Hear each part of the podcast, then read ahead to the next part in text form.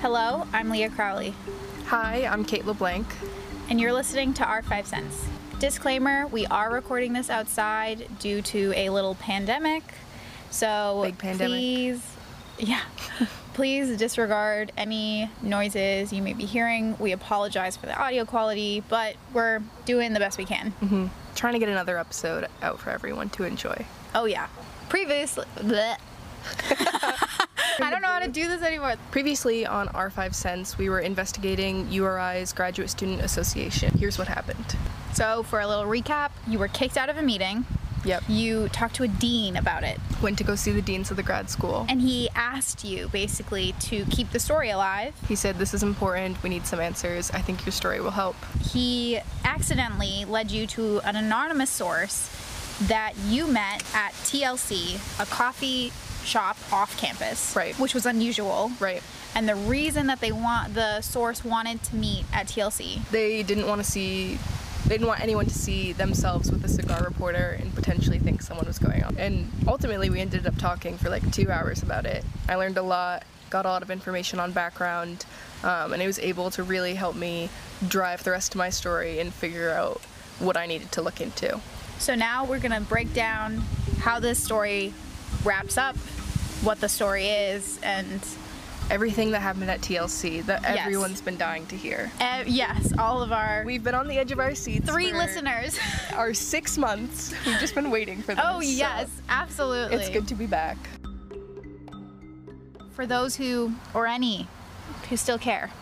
Or new listeners, let's go check out episode one before this. yeah, on Spotify now. now on Spotify and SoundCloud. Anchor and SoundCloud. Perfect. So basically, when I went to TLC, I got a list of names from this source who only wanted to talk on background um, and a bunch of contact information. So from there, I was able to kind of do the rest of my reporting. And this was this meeting at TLC was kind of like the catalyst for everything else. I was able to talk to like the past board members, the current board members. Also, I got a lot of information about what the actual trouble was, why people were frustrated with them, and it was just really critical to my reporting process because without that, I don't know if I would have been able to ultimately get that story. Everything just kind of fell together really well in reporting this. Obviously, it's a sticky situation, so maybe well's not the greatest term, but it just all kind of came together so that I was able to report, and this was essential.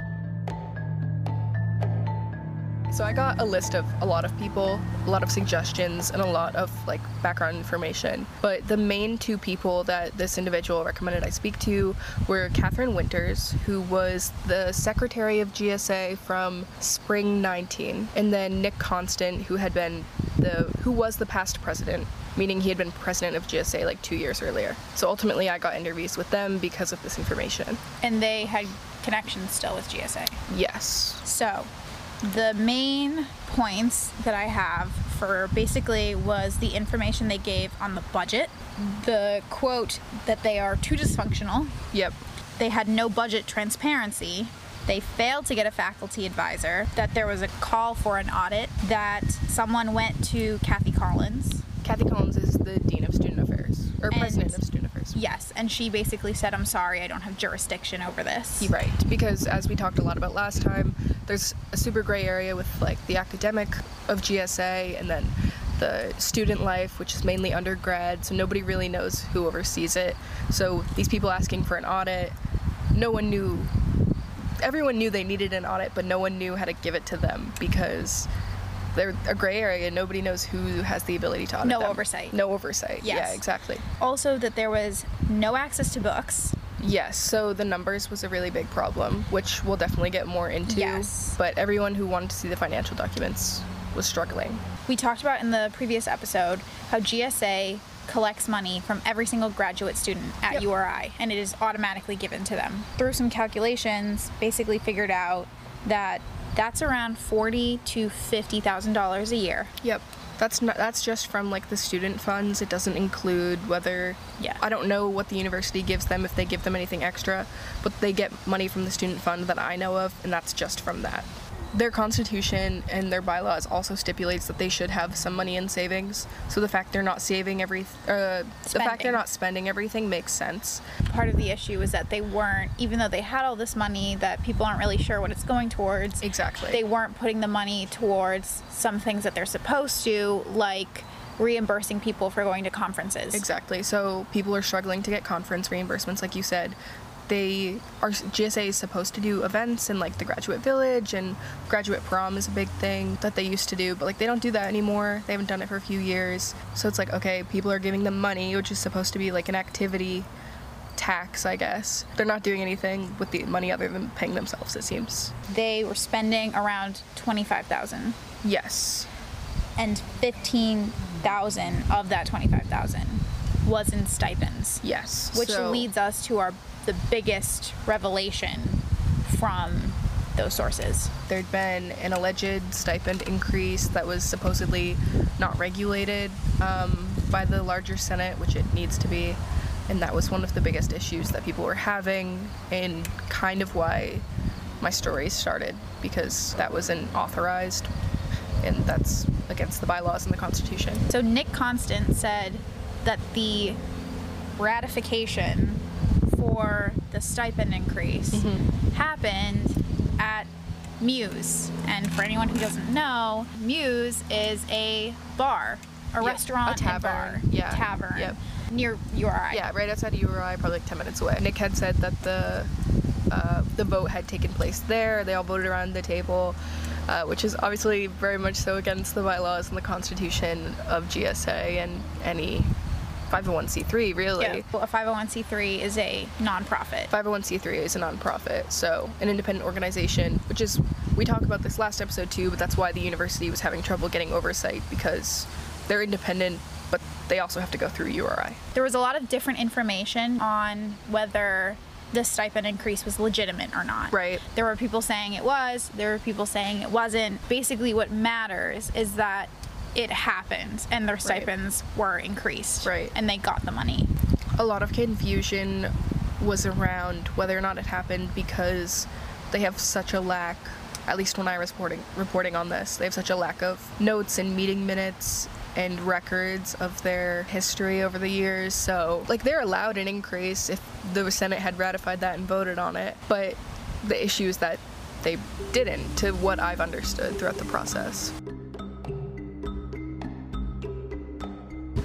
Which brings us to the person who was sort of in charge at the time, which is Jackie Brito. Yes. So Jackie had been the treasurer. I think she has been with GSA since 2014 or 2015. And she had been the treasurer for the past couple years right before she became president in the 2019 like 2020 school year.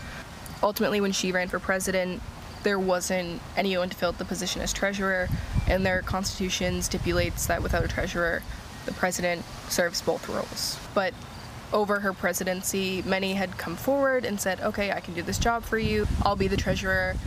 And still, she kept doing the job rather than handing it over to someone else. I had emailed Jackie on the GSA account many times. And then ultimately, I reached out to her personal email. Struggled to pin down a time there because she was very busy, which I understood. Sent many emails, tried many times. Finally, I'm probably like a month into this thing, and I still hadn't talked to the president of the organization. Mm-hmm. So finally, I get a time with her. And that's kind of when you come in because this was a funny thing that happened to Yes. us on the day of the interview. Kate and I had class together Mm-hmm. before the interview. I remember just being super excited that you finally scheduled this because I was like starstruck. I was like, I can't believe this is gonna happen. like, I don't actually believe it because I've been trying so hard at this for months. you were telling me about her, you described her to me because I'd also been keeping tabs on the story. I was Mm-hmm. invested, and you had to go to work after class. Yep. And I was going back to the office. Yep, the where office. the interview was scheduled to happen. I'm in the office, and I was just doing some work, and all of a sudden, this woman walks in, and I remember thinking, oh my gosh, no. I said, oh, are you looking for Kate? Mm-hmm. And she said, yeah, but she wasn't.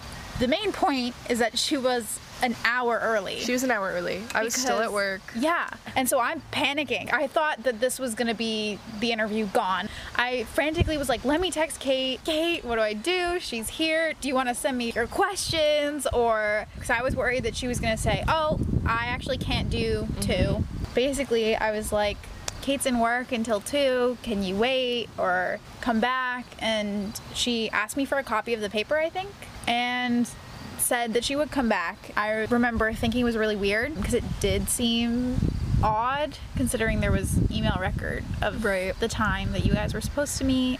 I was at work, and frankly, this doesn't speak well of me on being a good employee. But I was like, I was ready to like leave work right away. I was like, I can't miss this interview. I will not let her like evade me any Yeah. longer. Whether she was doing it on purpose or not, I don't know. But I was like, I need this. 2 p.m. comes around, and I'm like running to the cigar office across campus, and I'm thinking the whole time, she's not gonna be there. Ultimately, got the key, walked downstairs, and she was waiting outside the door. Getting her perspective was critical. I wanted to represent every side of the story. Yep. Obviously, she has different feelings than everyone else, so that was critical. And I was so glad that I was able to talk to her. Without Jackie, there wouldn't have been a story. Yeah, I wasn't going to report a story that was just everyone criticizing her for things that went wrong under her. I wanted to hear what she had to say, and you know, everyone needs equal opportunity to advocate for themselves. Mm-hmm. So that's why it was really important that I got to talk to her. So I got her perspective on a lot of the stipend issues, which is incorporated a lot into my written story. There's a lot going on there, so I won't get into every detail. And then she also informed me that their budget had been frozen by the graduate school dean's office while they kind of figured out what was going on with the stipend increases and everything. And it also seemed like you might have prompted that. Yeah, it seemed that everything was happening now because I had kind of started poking around and asking questions. You a- you point blank asked her, right, about the stipends? Yeah, I did. I said, What happened with the stipends? I, I wanted her side of the story. She said they had been regulated. She also emphasized that if people had asked for their financial records, like the books that they kept or she kept, they would have access to them if they were authorized. I remember this really specifically because she was very clear, like, only if they were authorized. This is a snippet from Kate and Jackie's conversation. So if somebody were to ask you for that, they would receive access to the financial records from you. if they're a person that is authorized to receive it. And who would that be, so to speak? I think for the m- how do I term this? At this Have you ever gone point, Jackie started to talk about other university website websites and ended up saying this. Some some places post some information about their budget. Yeah. Others don't post anything. Yeah. I, I can't even say who's allowed from who's not. That that's something I guess I have to go and research Sure. to to clarify. 'cause For the record, there had been people on the Oh. e-board requesting to see the books. For years, there had been people asking to see the books. So, have people asked for that in the past?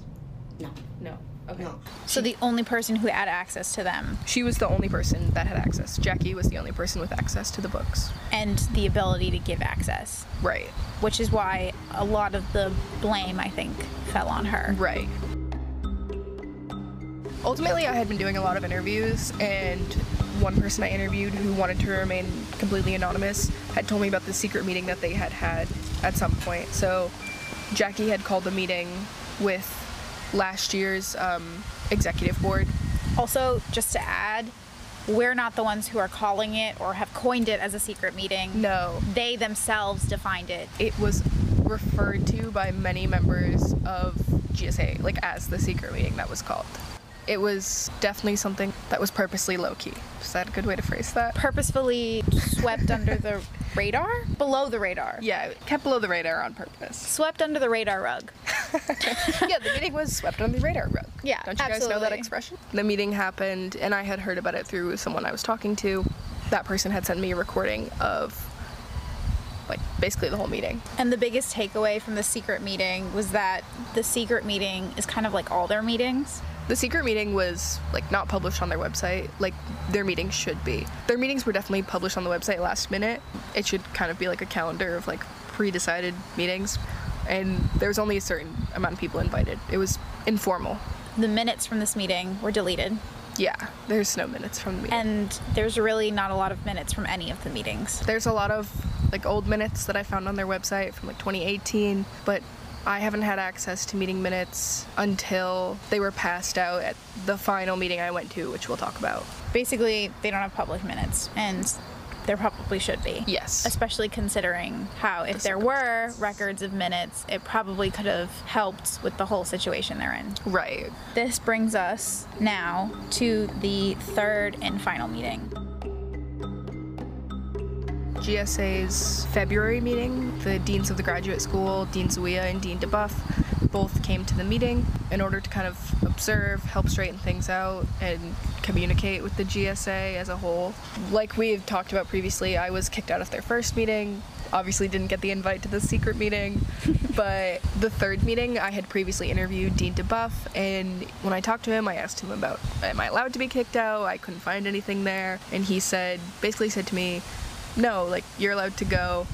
If they don't let you in, feel free to come with me. So I was able to go With the deans. with the deans. Yeah, they were already there when I got there, but like I felt confident that I was sitting there because I was like, okay, they'll back me up if they try and ask me to leave. Basically, what happened in this meeting, DeBoef became their advisor. Yeah, so ultimately Dean DeBoef, who is now interim head of the grad school, he was made their the GSA advisor. They voted on it. He was approved.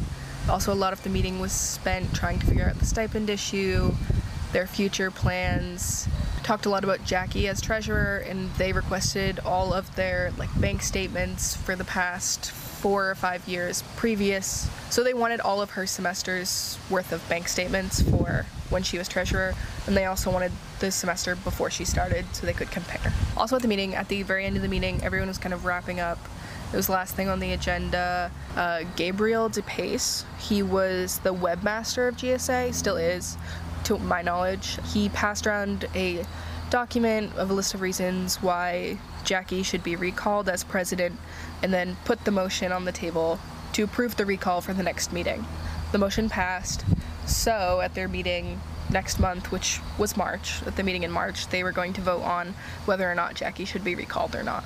That meeting with the document and with the deans and everything they requested kind of wrapped up your story. Yeah, so I had already done all my interviews. I had interviewed a lot of the people involved. I just kind of needed that last information, and that was kind of when they were getting to the point of clarifying things for themselves. Ultimately, it wasn't that clear, but it was important that I went and I learned a lot about what was going on from it. So I asked Josh Jelinski, I think his name is, and he was the vice president previously, but there had been this whole big thing about how he had resigned, but he was at the meeting kind of acting like he was still vice president. So I approached him at the end of the meeting and I just said, "Hey, like I know I didn't interview you because he didn't want to talk to me, but how do I refer to you in the story?